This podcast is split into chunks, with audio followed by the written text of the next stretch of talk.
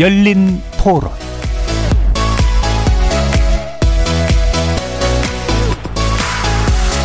안녕하십니까. KBS 열린 토론 정준희입니다.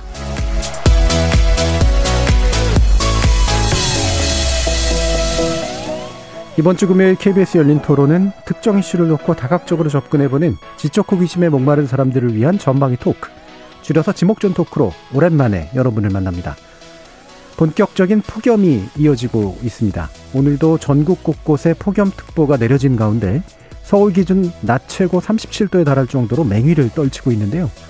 지난 2018년 여름에 이상 고온을 몰고 왔던 열돔 현상이 이번 폭염의 원인으로 지목됩니다. 이런 더위가 코로나19 제4차 대유행과 맞물리면서 신체적 정신적 피해를 호소하는 이들이 크게 늘어나고 있는데요. 전반부 출연자의 픽에서는 전염병과 기후 위기가 겹치기 재난을 맞은 우리의 자세에 대해서 이야기 나눠보겠습니다. 후반부 제작진의 픽에서는 한때는 소수의 선택으로만 여겨졌던 채식이 조용하지만 강한 돌풍을 일으키고 있는 이유에 주목해봅니다. 한국채식연합은 국내 채식 인구가 꾸준히 증가세를 보여서 2008년 15만 명에서 2018년 15, 150만 명으로 10년간 10배 증가했고 최근에는 250만 명으로까지 늘어나 전체 인구의 4%를 차지하게 되었다고 추산하고 있는데요. 왜 지금 많은 이들이 채식을 선택하고 있는지 우리가 채식에 대해 갖고 있는 오해와 편견 무엇인지 다각도로 조명해 보겠습니다. KBS 열린 토론은 여러분들이 주인공입니다. 문자로 참여하실 분은 9730 누르시고 의견 남겨주십시오. 단문은 50원, 장문은 100원의 정보 용료가 붙습니다. KBS 모바일 콩, 트위터 계정 KBS 오픈, 그리고 유튜브를 통해서도 무료로 참여하실 수 있습니다. 그리고 저희 일라디오 콩에서도 보이는 라디오로 만나실 수 있습니다. 날카로운 의견과 뜨거운 참여 기다리겠습니다. KBS 열린 토론 지금부터 출발합니다. 살아 있습니다. 토론이 살아 있습니다. 살아있는 토론, KBS 열린 토론. 토론은 라디오가 진짜입니다. 진짜 토론, KBS 열린 토론.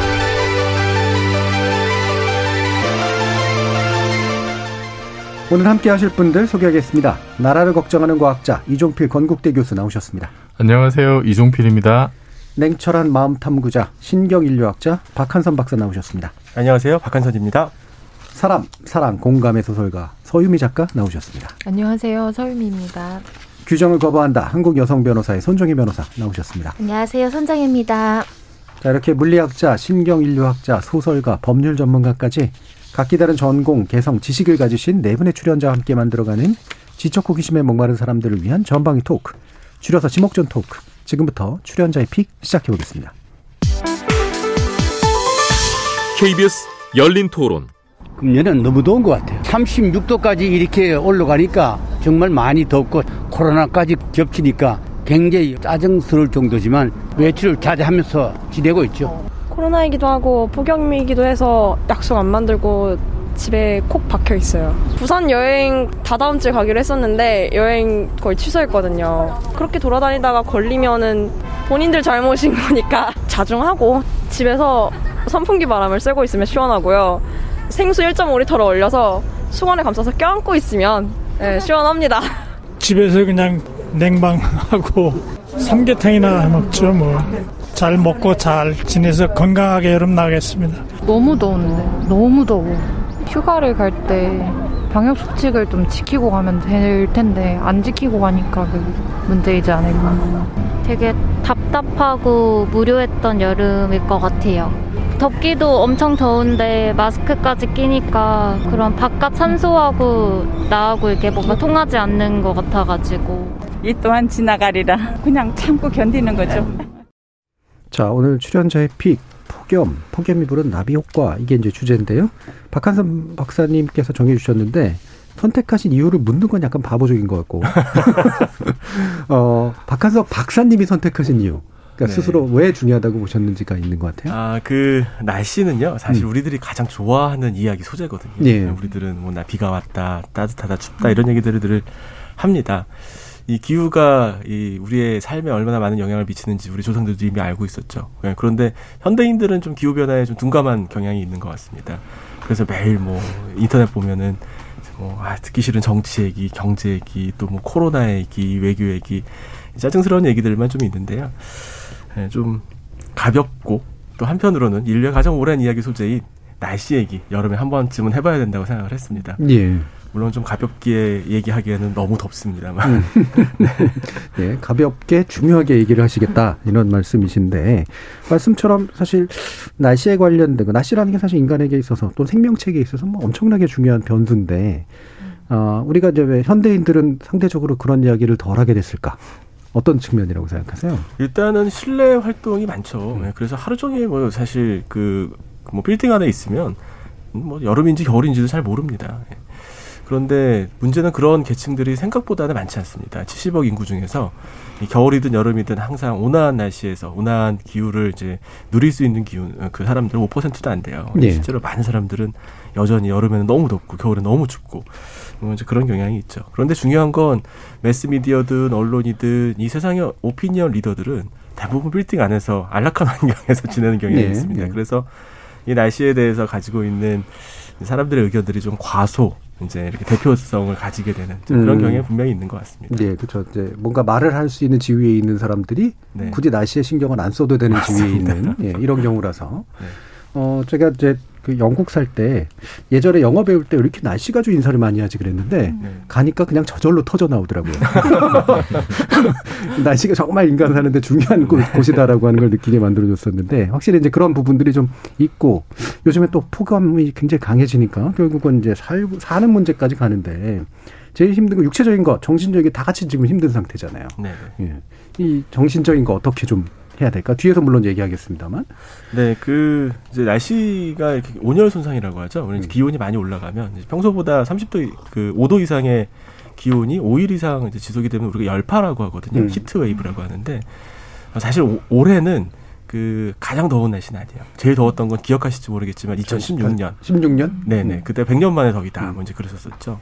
문제는 이렇게 열파가 예전보다는 좀 더 잦고 또 반복적으로 나타나는 경향이 분명히 있습니다. 네. 그런데 이런 일이 일어날 때 이제 입원율이라든지 뭐 사람들의 사망률 이런 것들을 조사한 기록에 따르면 열파가 올 때 사람들이 굉장히 많이 죽어요. 우리는 네, 네. 상식적으로 추울 때 사람들이 많이 죽을 것 같은데 뜻밖에서 더울 때 많이 죽고 다치고 병들고 합니다. 또두 음. 번째 문제는 건강한 사람들은 뭐 이것 때문에 병원에 입원까지는 안 하지만 이게 우울감, 불안감, 짜증을 유발하고 갈등도 유발합니다. 평소 같으면 넘어갈 일도 싸우게 되, 는 경향이 네, 많죠. 예, 우리 이제 여름에 더우면 무기력하다고 하잖아요. 자, 정신의학적으로 정확하게 보면 이게 우울이에요. 네. 온열에 음. 의한 우울감인데 아 그냥 무기력해. 삼계탕 먹으면 낫겠지.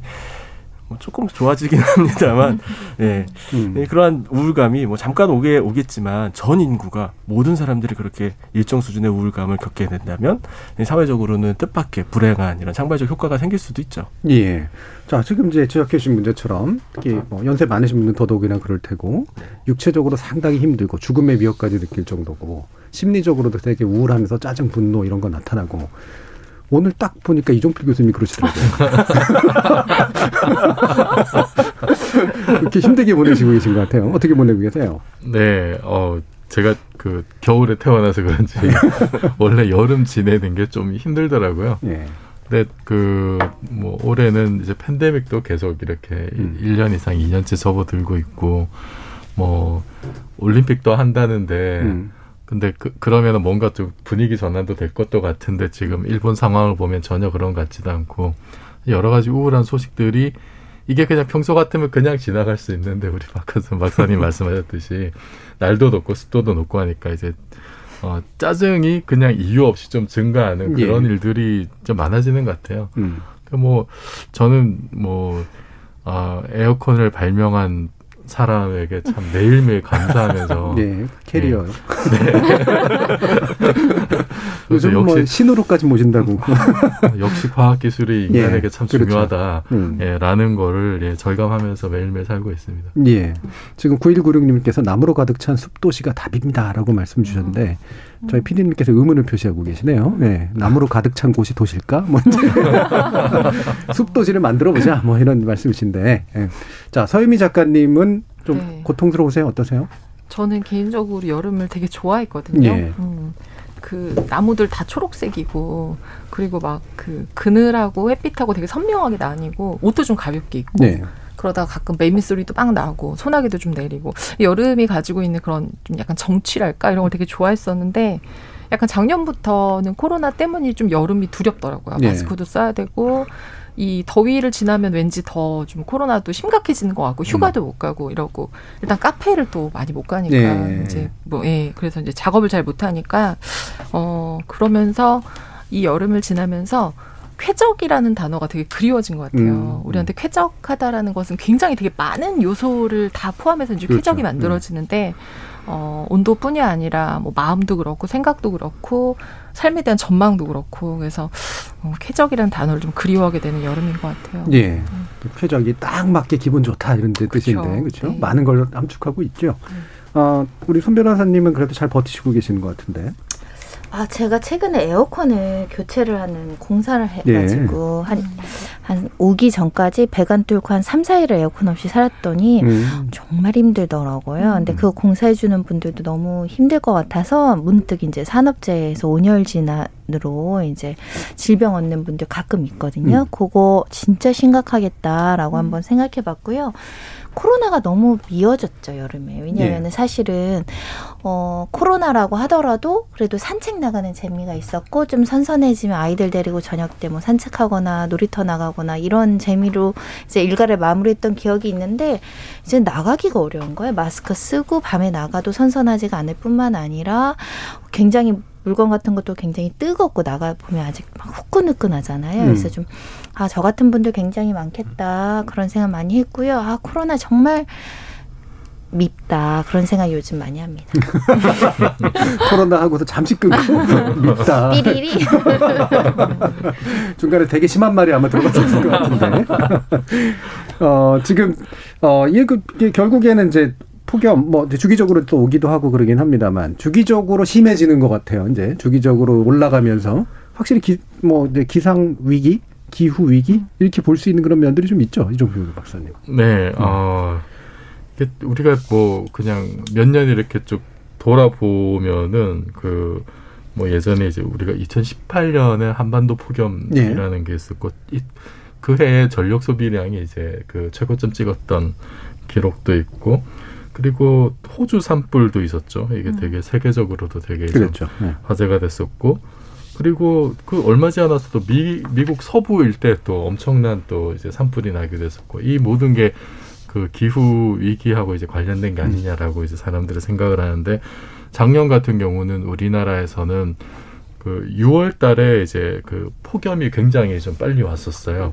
그래서 6월만 놓고 봤을 때는 상당히 이제 기록적인 어떤 그 폭염을 보였고 뭐 그 폭염 일수라든지 그 기온이라든지 그리고 바로 7월 넘어가서는 또 이제 어, 역대급 장마가 뭐 54일 동안 지속되기도 했었고 강수량도 굉장히 많았었고 그래서 올해는 이제 올 여름에는 그 지금 보면은 중국하고 유럽에서는 지금 폭우가 내려가지고 네 그랬죠. 예, 네. 독일하고 벨기에에서는 뭐 그러니까 상상도 할 수 없는 예, 옛날에 상상도 할 수 없을 만큼 이렇게 그 엄청난 폭우가 내려서 중국도 마찬가지고 지금 수해가 나서 난리 났죠 지금.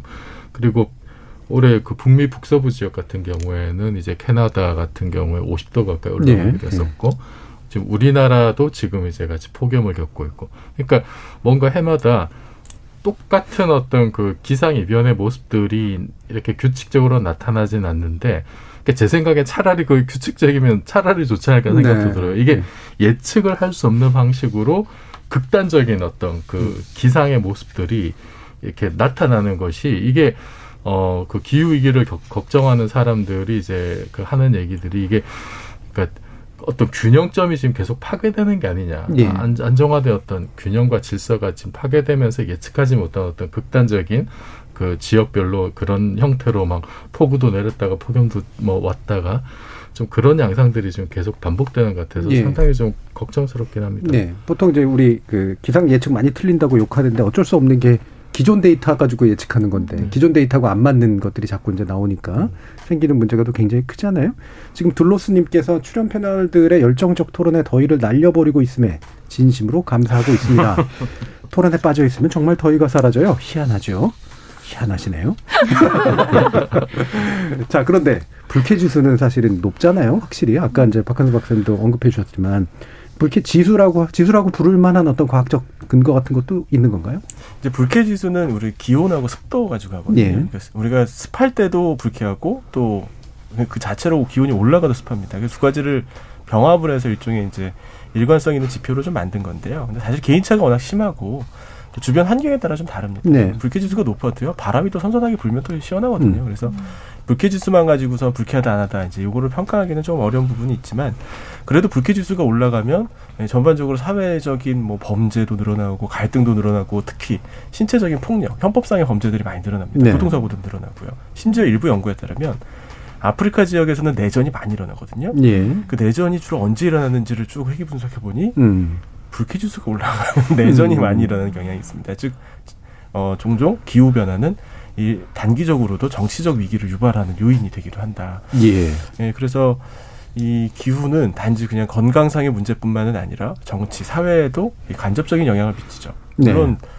우리는 그 인과관계를 잘 알지는 못해요. 그렇죠. 그래서 뭐 그런 위기가 발생해도 이게 온도가 올라가서 그래 이렇게 생각하지는 않지만 어, 실제로 그 진짜 이유를 찾아보, 찾아보면 그런 경우가 있습니다. 이건 사실 인류 역사가 전체가 그랬어요. 유럽에 가면은 그 거대한 대성당들이 있거든요. 네. 그게 대부분 그 서기 한 천 년 사이에 많이 건설이 됐는데 네, 고딕 시기. 네, 그때가 중세 온난기였습니다. 음. 지금은 더워서 문제인데 그때는 또 추워서 문제였거든요.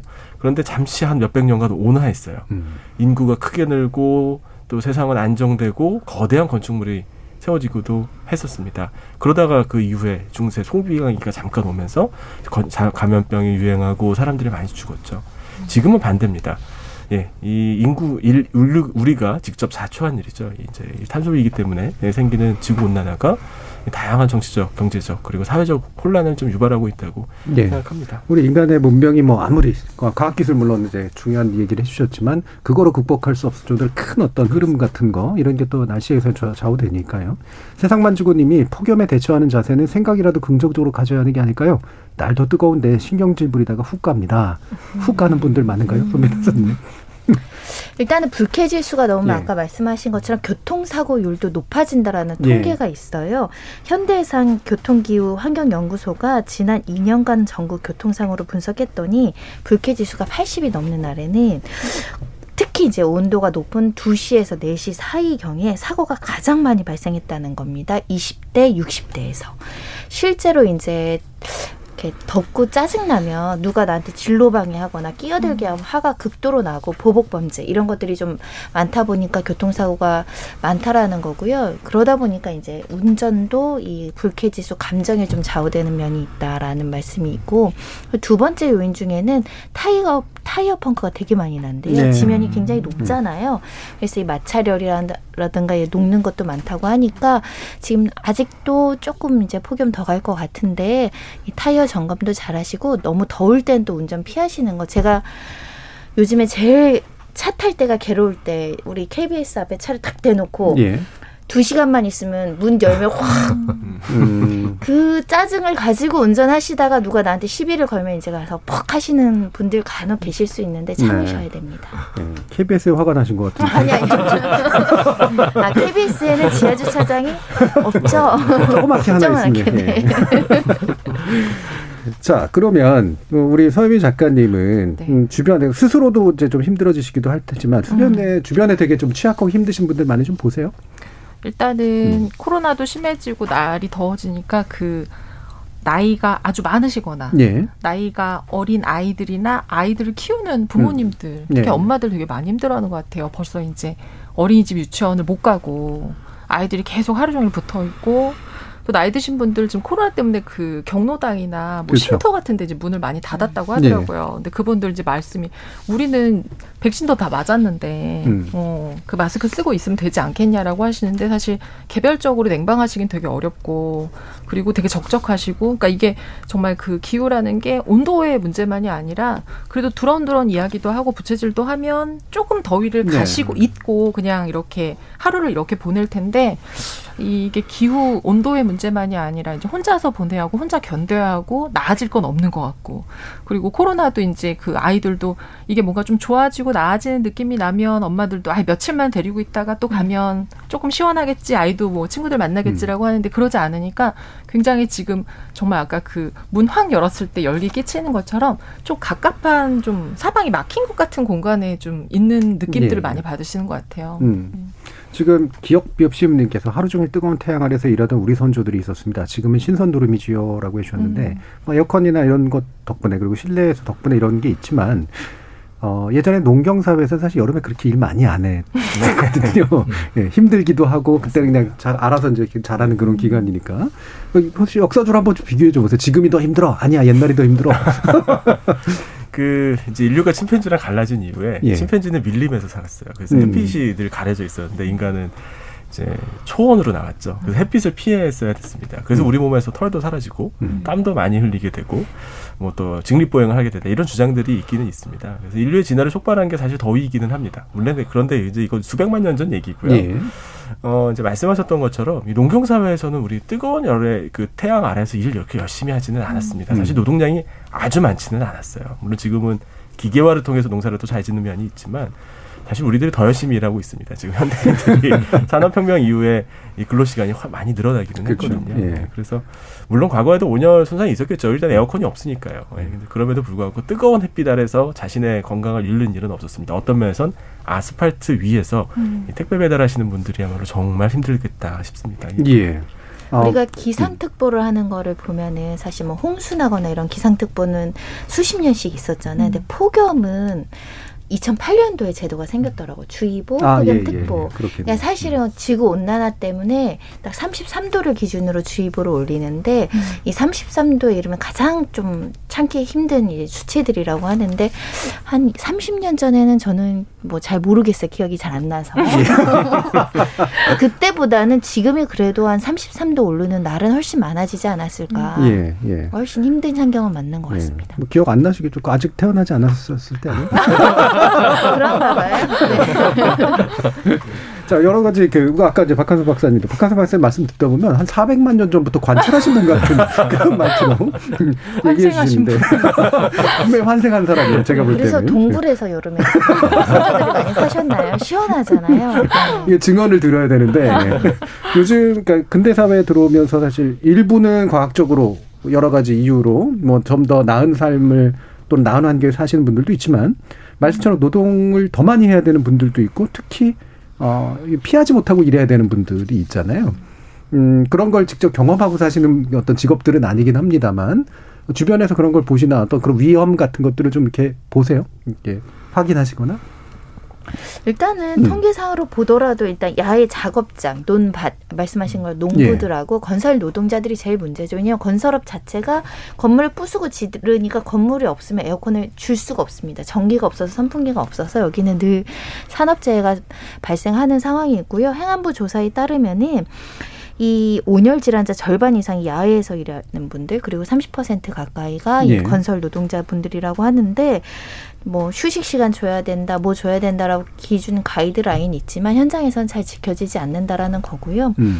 이제 어 곧 그 중대재해처벌법이 나오거든요. 예. 정치권에서도 되게 논란이 됐었는데 이게 업무 기인한 열사병은 또 이 처벌이 돼요. 그래서 음. 혹시라도 지금 예. 사업주로서 뭔가를 관리 감독해야 되는 직원들이 있는 분들은 이거를 막지 않으면 형사처벌도 가능할 수 있다를 예, 아셔야 될것 예. 같아요. 그러니까 안전조치 소홀, 소홀이 되는 거죠. 안전조치를 해야 되는 의무를 그러니까 적어도 한 음. 시간 동안 일을 하면 야외에서 음. 10분, 15분은 휴식 시간을 시원한 데서 할 수 있도록 조치를 해라. 음. 이런 거거든요. 예. 지금 이입생님께서 에어컨 틀면 내전이 안 생깁니다라고 말씀도 주셨는데 실제로 이제 이런 어려운 노동자들에게 이제 에어컨도 제공되고 이래야 되는데 보면은 이제 그 예전에 뭐 쿠팡 사건도 그렇고 음. 그다음에 뭐 재작년인가 나왔었던 그 택배 노동자 상하차 하는 사람들이 이제 껴서 돌아가신 분도 음. 계시긴 하지만 열병 때문에 사실 굉장한 심각한 장애에 처하거나 이런 경우도 굉장히 많더라고요. 그래서 아까 이제 잠깐 밖에서 얘기했었는데 서민 작가님이 택배도 아우 미안해서 못 네. 시키겠다 이런 얘기도 하시고 맞아요. 네. 택배하고 그다음 배달이 이거는 뭐 한 시간 일하고 10분 쉬어라는 게 사실 되게 지키기 어려운 하루에 네. 할당되는 싣고 나오시는 택배가 있으면 그거 아마 밤까지 다 돌리셔야 될 텐데 어, 저는 정말 택배 시키기가 너무 무섭더라고요. 네. 그, 저희가 이제 상가고 엘리베이터 없는 3층인데 올라오시는 소리 나면 가슴이 덜컹해요. 물 내놓긴 하는데 가끔은 그냥 가져가시기도 하고 이제 안 가져가시기도 하는데, 어, 제가 조금 편하자고 시키는 게 너무 음. 근데 또 저번에는 택배 아저씨가 이제 제가 한동안 또 음. 택배를 좀 안 시켰는데 저랑 마주치니까 음. 서유미님 요즘 왜 택배 안 시키세요? 반품이라도 하세요. 반품이라도. 아 이분 또 건당 받으시니까 그렇죠. 이게 우리 현대사회 딜레마인 예, 것 같아요. 이게 딜레마예요. 네. 그렇죠. 이분들이 참 힘드실 것 같아서 배달 안 시키거나 네. 택배 안 시키거나 하면은 또 그분들이 네, 네, 일, 자리가 맞아. 일감이 사라지는 네. 거니까. 지역별로 하시니까 예. 또 편한 곳은 음. 그리고 잘 받아주고 뭐 이런 거 없는 곳은 또 배달하시는 게 오히려 편하고 한 네. 번에 오시면 되게 또 편하고. 그렇죠. 어려운 것 같아요.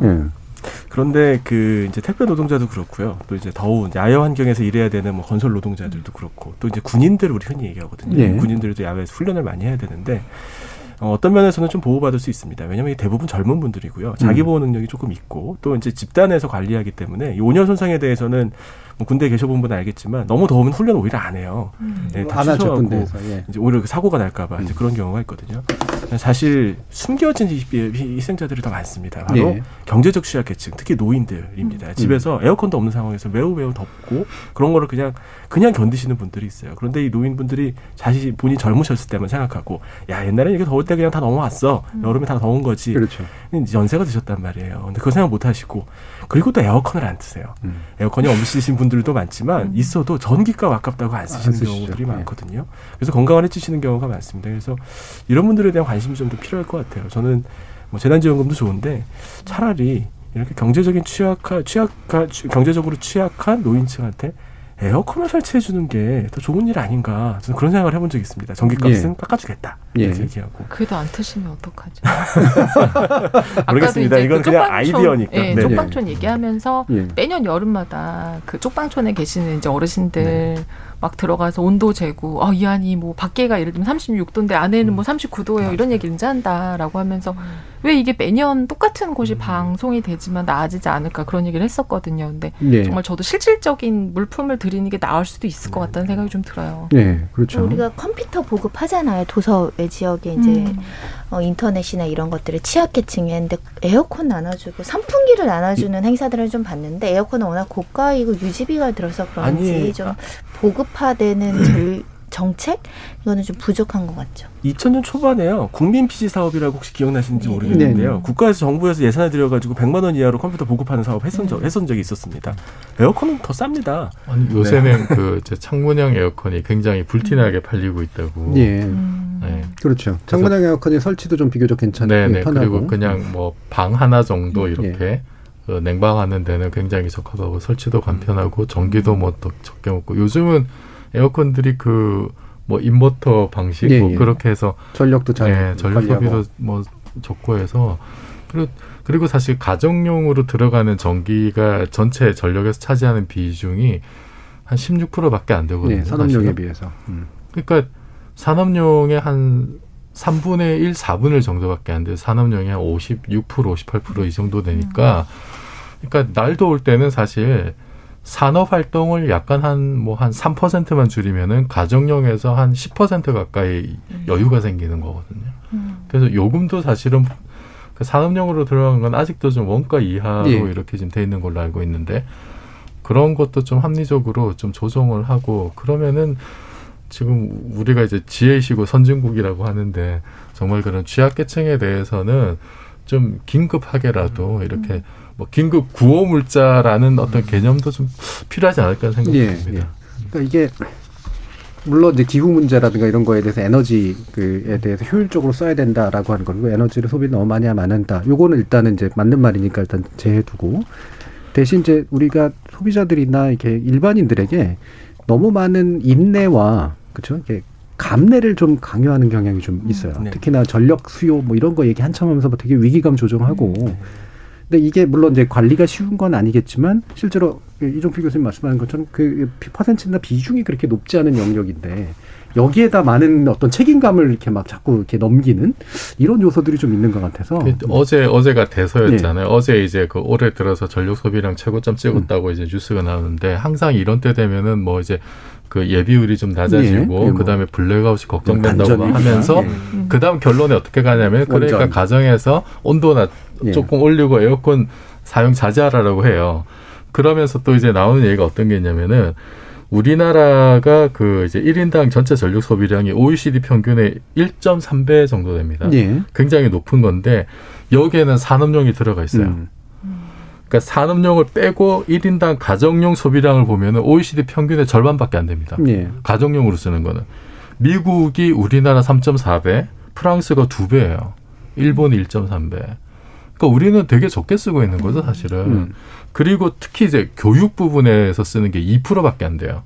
2%밖에 안 되는데 몇 년 전, 불과 몇 년 전까지만 해도 학교에서 냉방, 난방을 학생들 마음대로 할 수 없어가지고 예, 예. 학교에서는 전기 요금이 비싸다고 해서 학생들이 원할 때 냉난방을 못 해줬어요. 음. 학생들이 겨울에 롱패딩을 좋아하는 이유가 다 있습니다, 사실은. 예. 지금은 좀 좋아졌는데 근데 제가 뒤져보니까 지금도 커뮤니티에 음. 학교에서 지금 교장 선생님이 점심 먹고 나서만 에어컨 틀어줘 이런 민원이 올라오고 있더라고요. 예.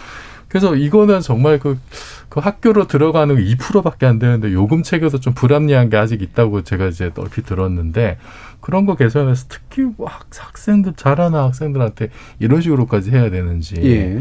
좀 생각 좀 해볼 필요가 예. 있을 것 같습니다. 그런 게 이제 우리 국민들이 말, 말도 잘 듣고 사실 그다음에 관공서 그다음 학교 이런 것처럼 국가 정책이 금방 잘 먹히는 데들을 음. 대상으로 네. 사실 이런 정책을 펼치기 때문에 나와서는 현상인 것 같아요. 정작 그 비중은 그렇게 크지 않을 텐데도 불구하고 지금 정세영님께서 지자체마다 폭염 대비 방법들의 일환으로 버스 정작 의자가 온도가 조절되더군요.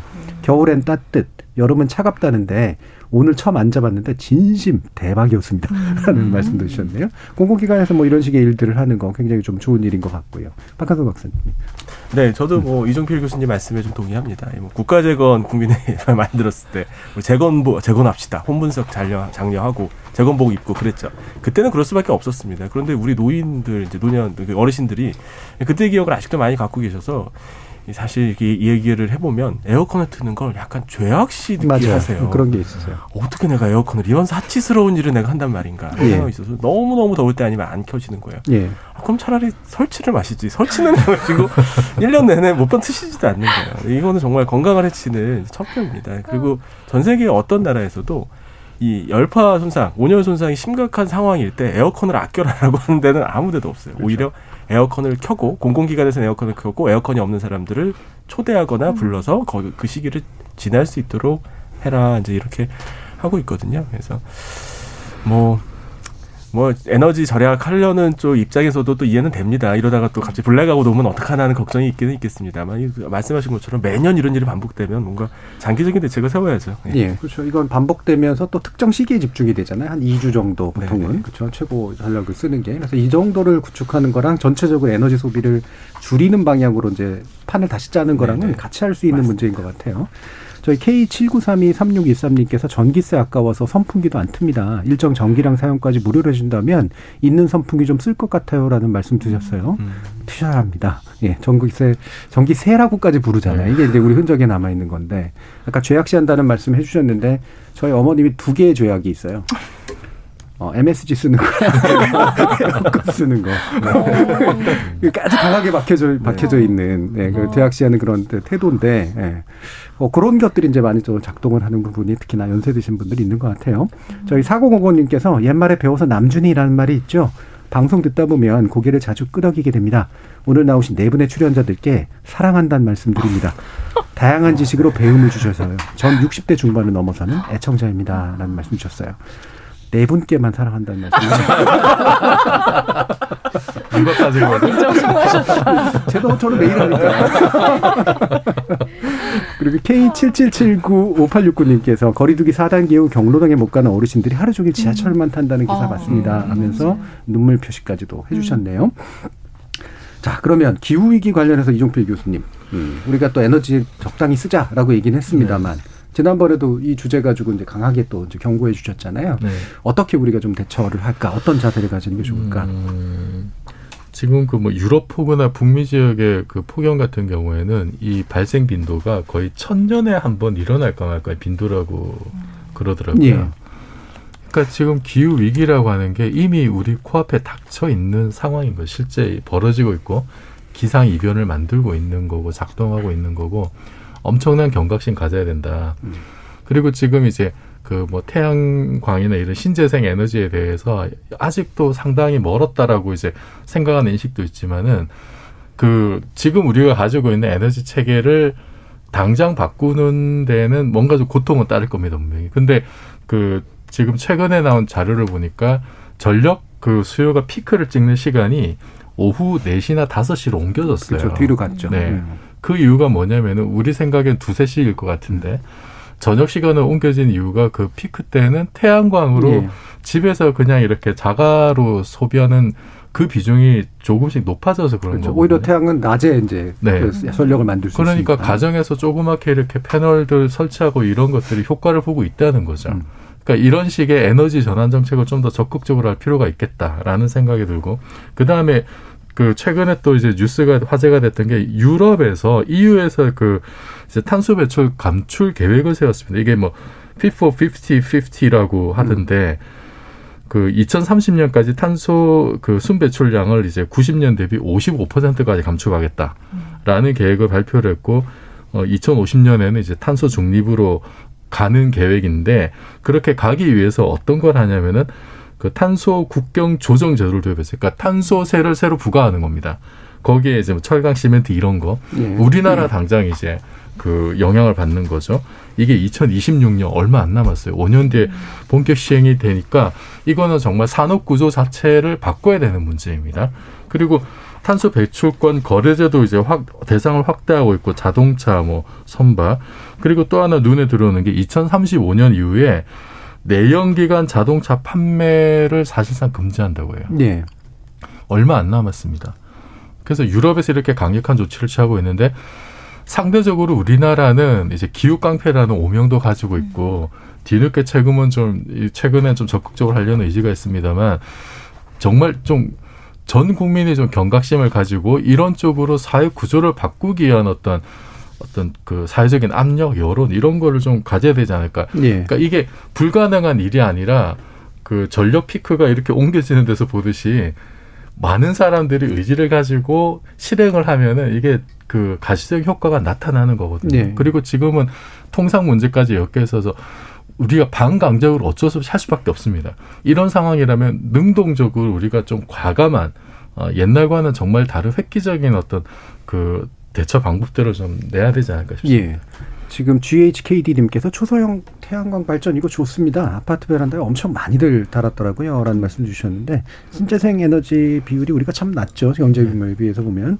어, 사실 매력 시장을 적극적으로 만들어 나가면 오히려 극복이 가능한데 그렇습니다. 그렇죠. 너무 네. 대처를 소극적으로 하다 보면 나중에 더 힘들어지는 그런 일들 이미 길은 이렇게 대세는 정해져 있는 것 같아요. 그렇죠. 어, 네. 피할 수가 없습니다. 이제. 네. 자 그럼 마무리하면서 서유미 작가님 네. 어떤 책, 어떤 글귀 아까 음. 카페는 못 가신다 그랬으니까 예, 추천해 주실 수 있을까요? 어, 저는 이런 무더위에 책 읽기 사실 좋기는 한데 이런 뭔가 좀 암울하고 답답할 때 아예 막 엄청 진한 현실 얘기를 읽거나 아니면 조금은 현실을 떠난 그런 소설을 보는 거. 그래서 저는 SF 소설 예. 어, 좋을 것 같은데요. 약간 외국 작가 말고요. 우리나라 작가의 이종필 작가 금미 죄송해요. 이종필 네. 빛의 전쟁도 좋죠. 아유, 아주 좋습니다. 여름에 꼭 읽으셔야 합니다. 정말 네, 근데 진짜 전 여름에는 SF인 것 같아요. 음. 그래서 어, 빛의 전쟁도 좋고요. 우리 정세랑 작가의 목소리를 드릴게요라는 책이 있는데 예. 짧은 소설들이 이렇게 있는데 거기에 막 금미래 그다음에 뭐 인류 멸종, 멸망 음, 음. 요런 것들이 닥쳐왔을 때 방금 말씀하신 뭐 에너지, 기후, 그 다음에 뭐 육식 이런 이야기들을 소설화해서 이제 잘 풀어냈는데 굉장히 재밌어요. 그러면서도 네. 인류나 세계에 대해서는 비교적 좀 따뜻한 시선을 가지고 있어서 보시고 나서 또 막 가슴이 무겁거나 하진 않고 그래서 보시면 예. 좋을 것 같아요. 우리 박한선 작가의 코로나 인류도 굉장히 괜찮은데. 아, 감염병 인류. 네, 감염병 아, 인류. 아, 굉장히 괜찮은데 읽으면 약간 답답하긴 합니다. 어. 좀저 무더위 지나고 읽으시면 좋을 것 같네요. 예. 지금 저기 3640님께서 얼마 전 뉴스에서 독일 홍수 피해를 본 할머니가 2차 세계대전 때도 이 정도는 아니었다고 말씀하시는 걸 봤는데요. 기후위기로 오는 피해가 정말 전쟁보다 더할 수도 있겠구나 크게 와닿았습니다 라는 그런 말씀도 주셨네요. 자, 추사 김정희 선생이 더위를 피하는 방법에 대한 이런 시를 썼다고 합니다. 더위를 피하는 법 이제 알았는데 고요가 극에 가면 마음이 비어서 푸른 술은 석잔을 기울였는데 개인매는 유겨와 흡사하구나. 맨 끝말 아마 무슨 말인지 잘 모르실 수도 있는데요. 어, 정적 속에서 마음을 다스리면 더위를 피할 수 있다. 고요를 얻고 마음의 텅빔을 얻는 것에 있다라는 그런 말이라고 합니다. 지목전 출연자의 픽은 여기서 마무리하겠습니다. 여러분께서는 KBS 열린 토론과 함께하고 계십니다. 토론이 세상을 바꿀 수는 없습니다. 하지만 토론 없이 바꿀 수 있는 세상은 어디에도 없습니다.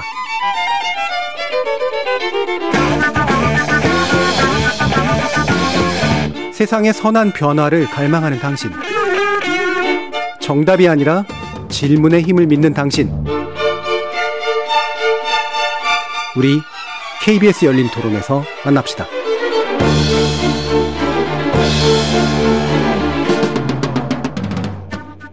주변에 비건들이 많다는 건 좀 이제 알고 있었고요. 리틀 포레스트인가? 그 영화를 이제 좋아해서 많이 보는데 그 감독님이 임순례 감독님이 비건이라고 제가 알고 있어요.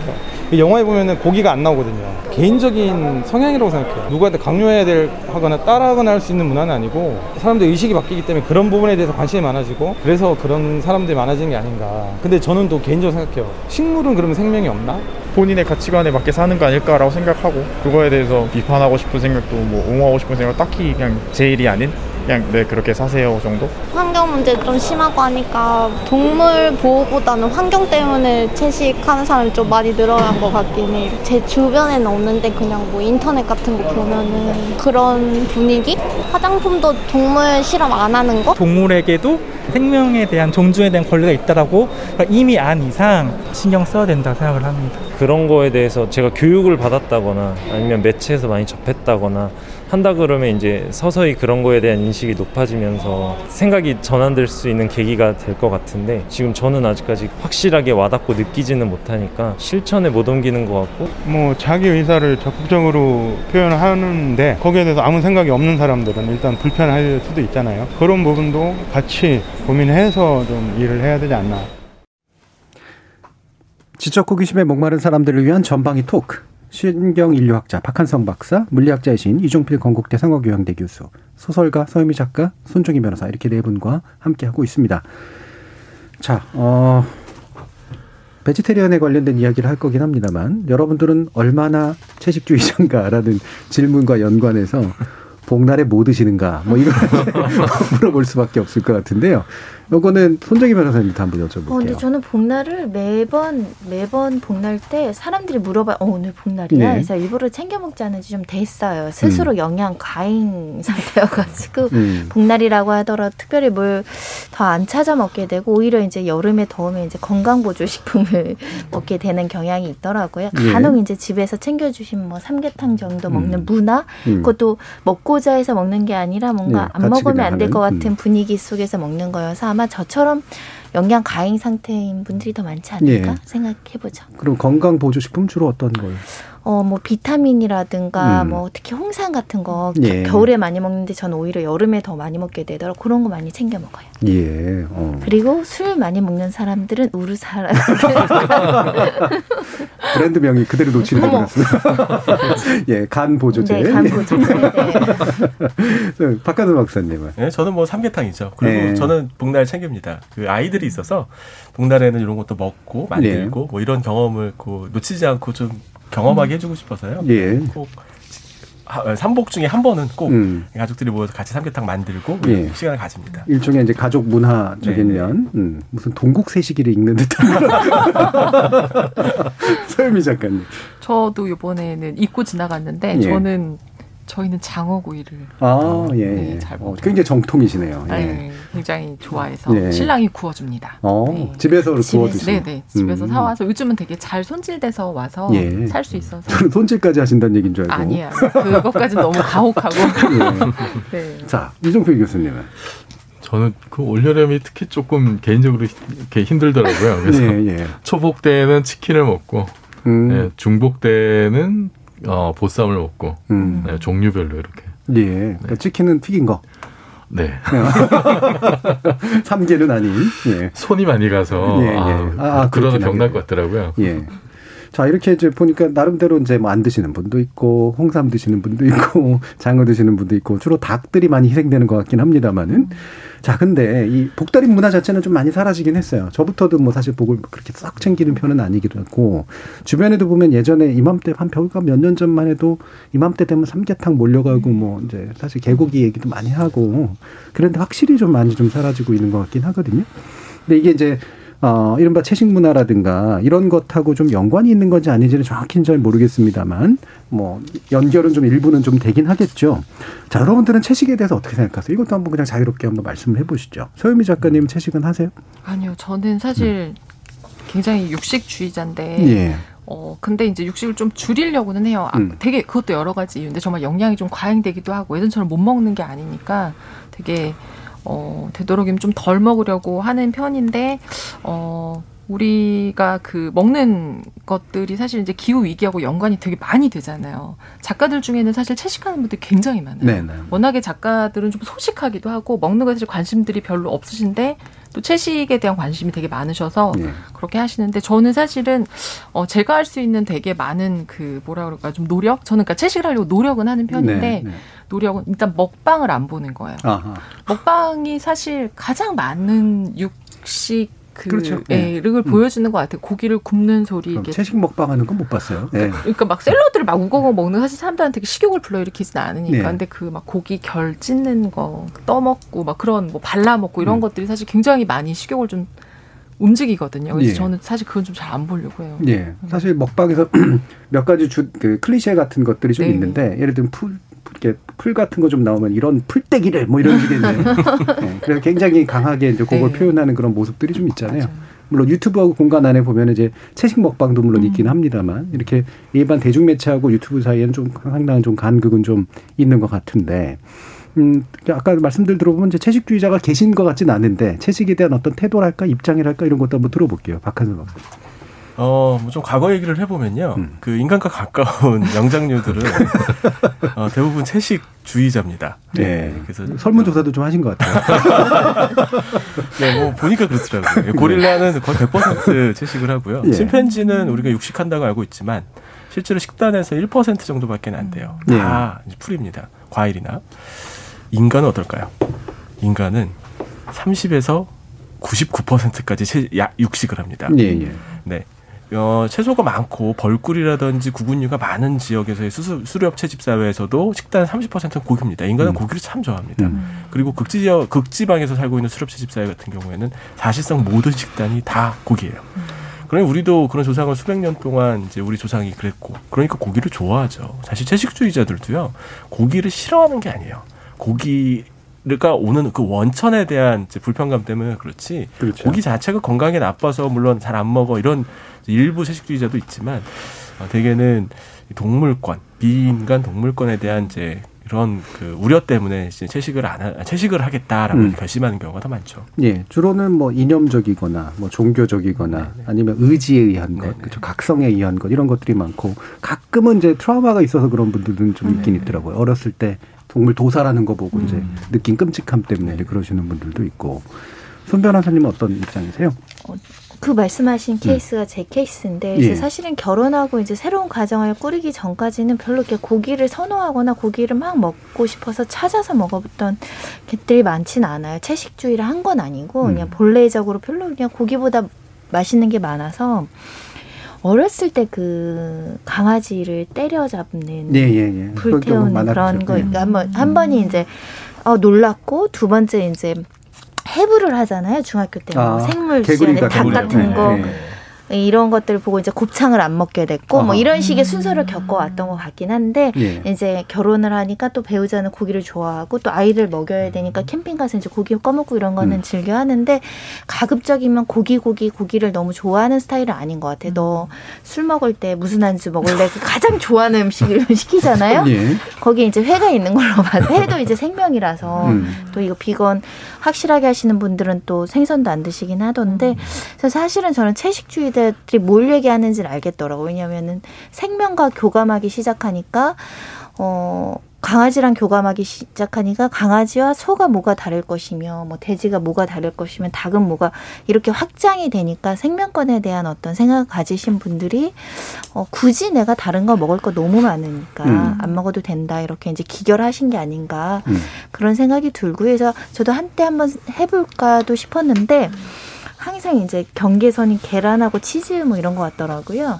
근데 사회생활을 하는 사람들은 제가 밥을 해 먹을 수 없고 매일 외식을 해야 되는 입장이니까 좀 어렵겠더라고요. 그래서 예. 마음만 언젠간 한번 해보리. 음. 그리고 이제 영화 이름은 이야기해도 되나요? 예, 예. 옥자라는 야, 예. 예, 영화를 한번 보고 나서 또 과거에 생각했던 맞아 강아지를 죽인 도사라는 모습을 보고 내가 이런 감정이 들었었는데 그래서 근데 아직은 뭐 저처럼 하고자 하는 의지는 있으나 하, 하 지 않는 사람들이 많을 것 같아요. 예. 이종필 교수님. 저도 이제 어릴 때 비슷한 경험이 있었는데 음. 이제 생선을 막 먹다가 어느 순간 이게 그 예를 들면 뭐 TV에 나오는 그 물고기 살아서 팔딱팔딱거리는 그 물고기를 내가 먹은 거야. 네, 리모를 잡아 먹은 거죠. 그런 거죠. 네. 그걸 어느 순간 딱 깨달은 거예요. 네. 그 그래서 아, 그, 그 다음부터 한동안은 제가 이게 밥을 제대로 못 먹었거든요. 네. 이게 지금 밥상에 올라오는 이게 지금 원래 살아서 돌아다니는 애들이다라는 걸 딱 깨달은 순간에 못 먹었는데 어, 그리 오래 가진 않았어요. 배고프니까 먹게 되더라고요. 예, 예, 예. 그리고 그 사실 제가 좀 이렇게 혀가 좀 예. 사실 짧은 편이었는데 뭐 육, 고기도 이, 많이 보통 입이 짧잖아요. 아, 네, 입이 좀 짧은. 혀가 좀 짧으신 혀도 짧. 거의 먹었습니다 예. 제가. 그랬는데 그 이제 그 학교 대, 학을 이제 객지 생활을 하다 보니까. 예. 그때부터 제 식생활 습관이 이제 완전 바뀌어가지고 그때는 그냥 무조건 먹어야 되잖아요. 완전 네. 가리지 않고 이것저것 네. 그냥 다 먹게 되더라고요. 음. 다 먹게 되고 어뭐 그래서 좀 몸이 망가진 것 같기도 하고. 근데 이제 저도 이제 고기를 좋아하는데 먹다 보면은 이게 아 지금 내 몸이 뭔가 풀을 원하고 있다라고 하는 신호가 올 때가 있어요. 예, 예. 그러니까 속이 굉장히 더부룩하다든지 그냥 이유 없이 예를 들어서 그냥 정말 비빔밥 그것도 뭐 화려한 비빔밥이 아니라 그냥 뭐 지금 여름이니까 열무에 열무김치 그냥 고추장 넣고 그냥 이렇게 먹는 정도. 음. 아니면 그냥 완전 셀 그냥 풀 샐러드만 이렇게 그냥 어 먹고 싶은 그런 때가 있어요. 예. 그러니까 속이 상당히 이제 거북하거나 아, 이런 몸이 땡길 때가 있어요. 그런 음. 그래서 아 이게 정말 좀 그런 신호가 오기 전에 평소에 좀 골고루 풀을 많이 먹어야겠다라는 음. 생각을 하는 편입니다. 예. 지금 K77031577님께서 어린 시절 아버지가 도살업을 해서 개나 돼지 음. 죽이는 걸 많이 봤어요. 제가 도살되는 꿈을 꿀 정도로 깊은 트라우마로 남았습니다. 대학 다니면서 육식을 의식적으로 거부했는데 왜 아직도라고 계속 물어서 좀 힘들었어요라는 말씀도 주셨는데요. 이 사실 먹는 행위라고 하는 게 뭐 이제 동물에게 되게 본연적인 거기도 합니다만 이 인류학적으로 보면은 먹는 게 금기하고도 굉장히 많이 연결이 되잖아요. 그리고 적하고 나를 나누는 문화적 기준도 굉장히 되고 그다음에 제 전 이건 제 가설입니다만 친구와 친구 아닌 것을 나누는 굉장히 중요한 기준이 된다. 그 저기 라이온 킹의 심바라든가 뭐 이렇게 보고 그러면 이런 몇 가지 좀 복합적인 확실히 이제 우리 안에 각인돼 있는 그런 요소들도 좀 있는 것 같아요. 먹는 거를 통해서 뭔가 이렇게 이념도 만들어지고 막 문화적으로 갈리기도 하고. 그 이제 카니발리즘이라고 하죠. 네. 사람을 네. 먹는 문화가 사실 원시 문화에는 흔히 있어요. 음. 근데 사람을 먹는다고 해서 자기 친구를 먹거나 그렇죠. 가족을 먹는 게 예. 아니고요. 다른 부족을 먹는 거예요. 음. 그러니까 우리 부족이 아닌 다른 사람들은 다른 인간이 아니다. 음. 비인간이라고 그렇죠. 생각하기 때문에 이제 금기가 안 생기죠. 그런데 이제 어떤 종교적 이유라든지 문화적 이유로 특정한 동물들이 인간과 비슷한 이제 그런 지위를 가지게 되는 경우가 있습니다. 뭐 인도 같은 경우에 소도 그렇고요. 근데 이런 경우에는 못 먹게 되는 거예요. 그것을. 개는요, 사실 이 생물학적인 이유만 가지고서는 먹을 수 있고요. 사실 수만 년 동안 인간이 먹었습니다. 그런데 개가 이제 인간한테 가지는 의미가 예전하고는 조금 달라진 거죠. 예. 사냥의 동반자가 아니라 이제 반려 어, 이제 동물로서. 예. 네, 그러니까 개를 먹는 거에 대해서 사람들이 예전보다는 훨씬 더 이제 부담스럽고 불편하게 느끼는 거예요. 개는 동물이 아니라 우리 친구다라고 그렇죠. 느끼는 거죠. 예. 말씀하셨던 것처럼 우리가 뭘 먹느냐 안 먹느냐는 건강이나 아니면 그것 자체가 윤리적으로 옳으냐 그러냐가 아니라 우리 심리학에서 말하는 자시, 자기 중심적 공감 능에 의한 네. 결과입니다. 예. 상대가 어떻게 느끼는지를 내가 공감하고 그 느낌이 강하면 우리는 그에게 나와 똑같은 권리를 부여하려고 합니다. 과거에는 같은 인간임에도 불구하고 흑인이라든지 뭐 혹은 여성이라든지 예, 똑같은 인권을 주지 않았죠. 지금은 non-human right라고 하죠. 그래서 침팬지, 코끼리, 그리고 돌고래, 개 이 네 종류에 대해서는 제한적인 수준의 인권을 부여해야 된다라고 하는 움직임이 있거든요. 예. 이게 바로 채식주의하고도 연결되는 그런 지점이라고 생각합니다. 예. 자기중심적 교감? 자기중심적 공감. 공감. 예. 실제로 민법이 원래 강아지 동물을 물건으로 취급한다 그런 논란이 많아서 이번에 이제 바뀌 규정이 바뀌었죠. 새로 생겼죠. 예. 동물은 물건이 아니다. 예. 이것도 사실 대단한 거거든요. 민법에 예. 것도 새로운 조항을 신설해서 넣을 정도로 특히 이제 그 동물권에 대한 인식들은 계속적으로 이제 동물보호 협회에서 나오는 상황이어서 또 그분들이 이제 채식을 하는 경우도 많고 그래서 앞으로는 이 욕구가 훨씬 강해지지 않을까 그런 생각도 들고요. 가끔 지나가다 보면 안 보이던 비건 식당들이 좀 늘어나서 음. 속으로는 저기 장사 될까? 예. 뭐 굉장히 소수를 특화한 데잖아요. 근데 사람 많더라고요. 그러니까 네. 아무래도 소비층도 늘고 있는 것 같아요. 네, 그러니까 그 확실한 자본주의는 정말 시장에 반응을 합니다. 음. 시장이 커졌기 때문에 이제 생겼고 그게 그 생기면 확실히 더 많은 수요자들이 또 생겨나고 이런 식의 효과들이 생겨나서 어, 특히 이제 우리나라 같은 경우에 좀 음식 타박하는 걸 굉장히 좀 배타시하는 그런 문화가 좀 있잖아요. 못 먹던 시절에 그 강한 또 트라우마도 있으니까. 그래서 음식을 가리는 것. 새 일종으로 채식을 이렇게 바라보는 그런 시선도 굉장히 많았잖아요. 저 배 골치 않아 가지고 저런 태도를 가지고 있다라든가 안 먹어봐서 그래. 네, 뭐안 굴러봐서 곱창집을 한 열 군데, 스무 군데 집을 가가지고. 먹어봐. 안 먹어봤어. 그렇죠. 그래. 아, 그렇죠. 못 먹어봤으니까, 오, 예, 그러고 아, 맛을 모른다. 네, 이런 거. 오윤재님께서 인류가 지구상에서 살아가기 위해선 다른 생명을 해올 수밖에 없겠죠. 이런 가운데 우리가 반려동물에게 갖게 된 애정과 측은함에 기인해서 비건이즘이 주창된 거라고 보여집니다라는 그런 의견도 주셨는데요. 아까 이제 박한선 박사님이 말씀해 주신 자기중심적 공감. 이라고 하는 게 요거하고 좀 일치되는 문제인 것 같은데 이게 이제 이유들이 여러 가지가 있습니다만 채식주의자들에 대한 편견이나 또는 배타성 이건 확실히 좀 사라져야지 맞는 것 같고요. 근데 거꾸로 이제 채식주의자들이 강하게 또 공격적으로 나오는 경우들이 있잖아요. 예를 들면 KFC 매장 앞에 가가지고 이제 살인자라고 뭐 얘기를 한다든가. 그 다음에, 음, 뭐 실제로 이제 맞는 주장도 좀 있는 것 같은데 육류를 소비하는 게 결국 우리 지구를 병들게 한다.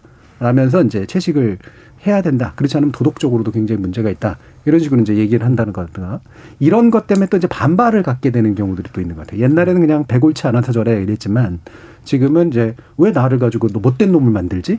이런 식의 이제 반발감이 있어서 원래는 육식주의라는 말은 없잖아요. 근데 육식주의라는 말을 쓰게 되는 경우들, 그렇죠? 고기 앞으로 모여라, 뭐 이런 식의 행동을 하게 되는 게 이런 이제 반발, 일종의 백내신 것 같은데 이런 것도 이런 요소들이 좀 있어요.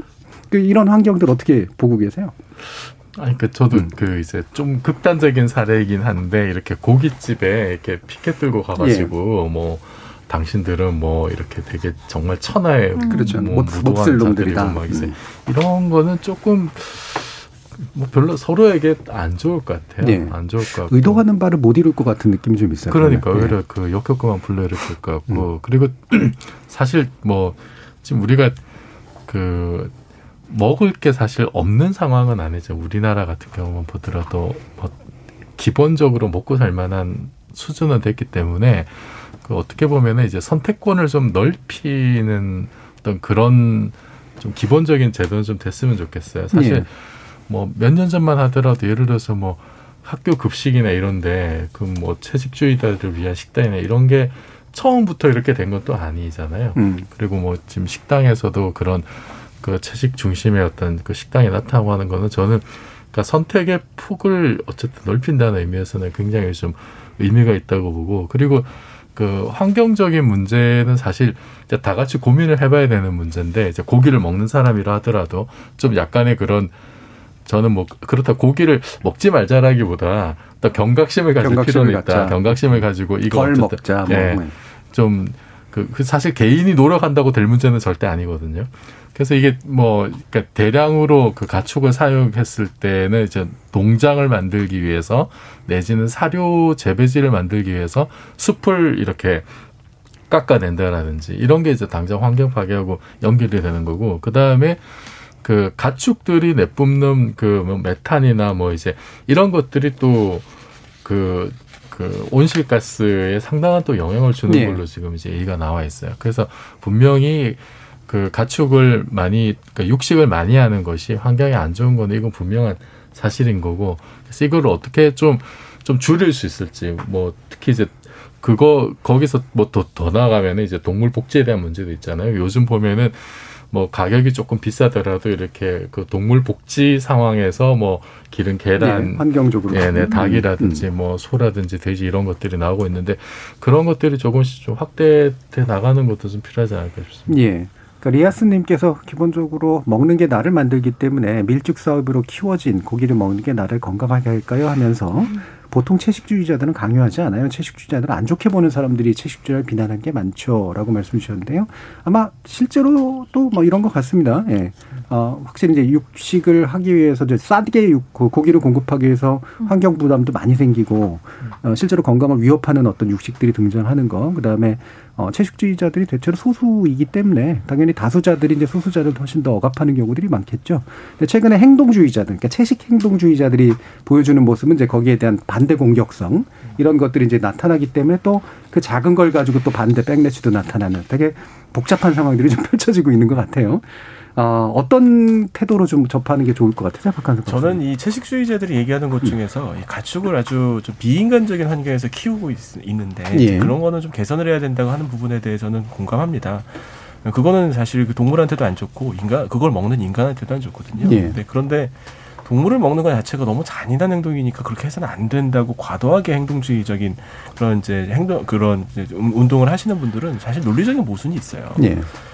어, 개가 인간의 친구니까 개를 먹으면 안 된다라고 생각하는 분들은 개가 육식을 한다는 사실은 어떻게 설명할 수 있을지 지금 개한테 이제 오늘부터 채식만 줄 건지 네. 그럼 그는 개는 이제 점점 허약해질 수밖에 없고 한번 행복한 삶을 살 수 없을 거예요. 그 네. 강아지는. 고양이는 더더욱이나 그러겠고. 네, 네. 맞습니다.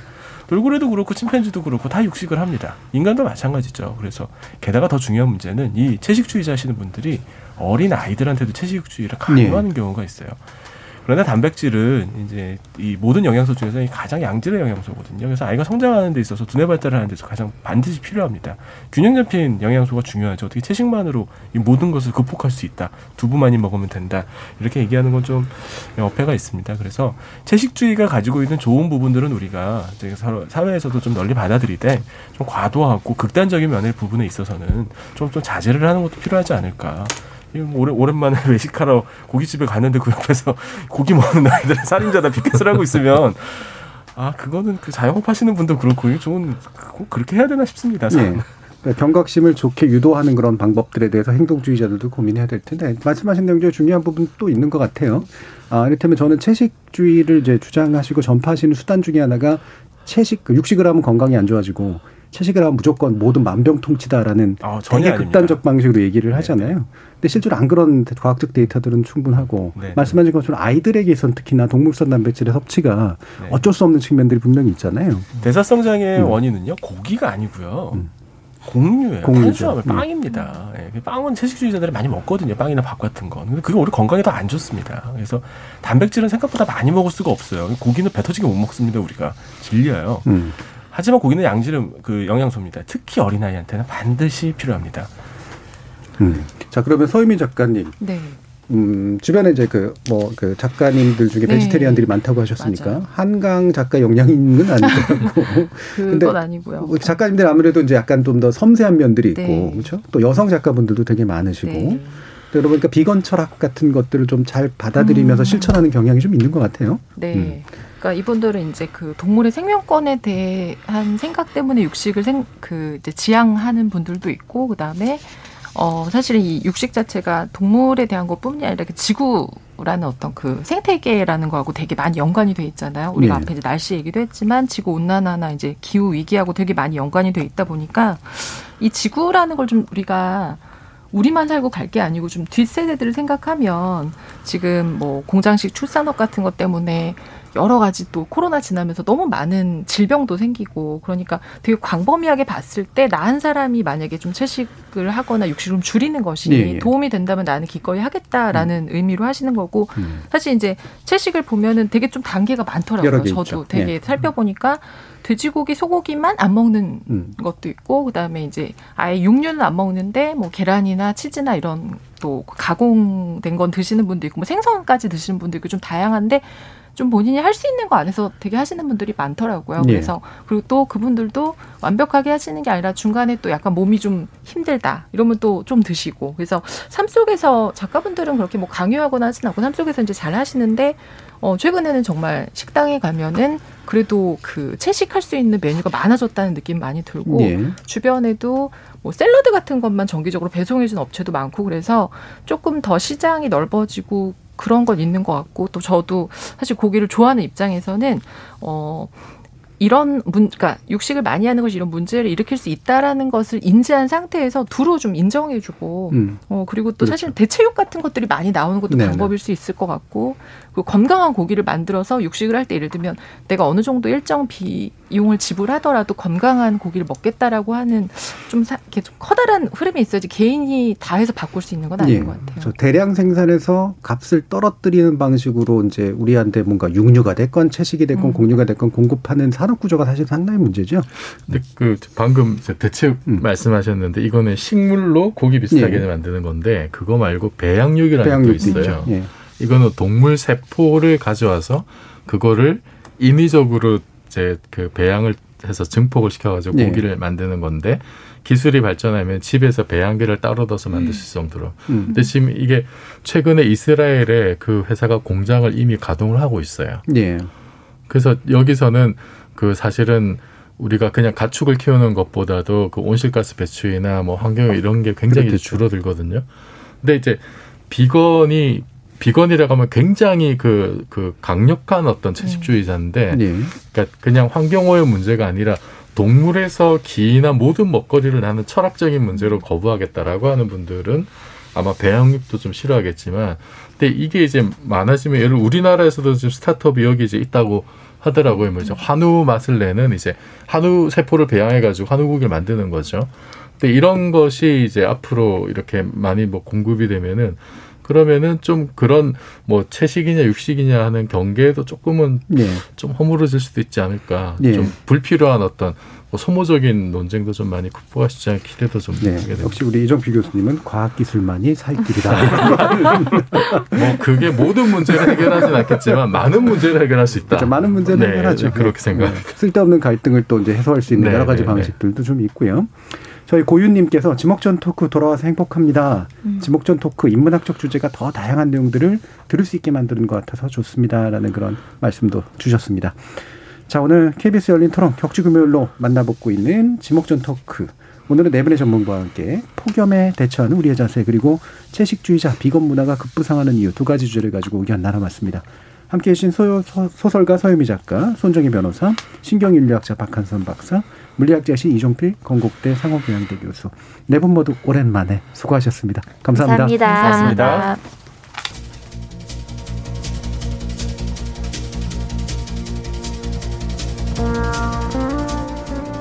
가끔 어느 계절을 좋아하느냐라는 그런 질문을 받는 경우가 있으실 텐데요. 또 아마도 제각각 대답을 준비하고 계시는 좋아하는 계절도 있으실 테고요. 예전에는 형편이 넉넉할수록 겨울을 선택하는 비율이 높고 그렇지 못할수록 여름을 선호하는 경우도 많았다라는 그런 이야기도 있었는데요. 지금 같은 폭염은 빈곤층과 노년층 등 사회경제적 약자들에게 더 많은 고통과 더 많은 희생을 발생시키는 것 같습니다. 개인적으로야 아까 말씀드렸던 추사 김정희처럼 마음을 고요하게 하는 것도 좋겠지만 물리적인 한계 상황에 몰린 약자의 폭염에는 구체적이고 실물적인 배려를 제공하는 사회적 마음이 더 중요할 것 같습니다. 지금까지 KBS 열린 토론 정준이었습니다.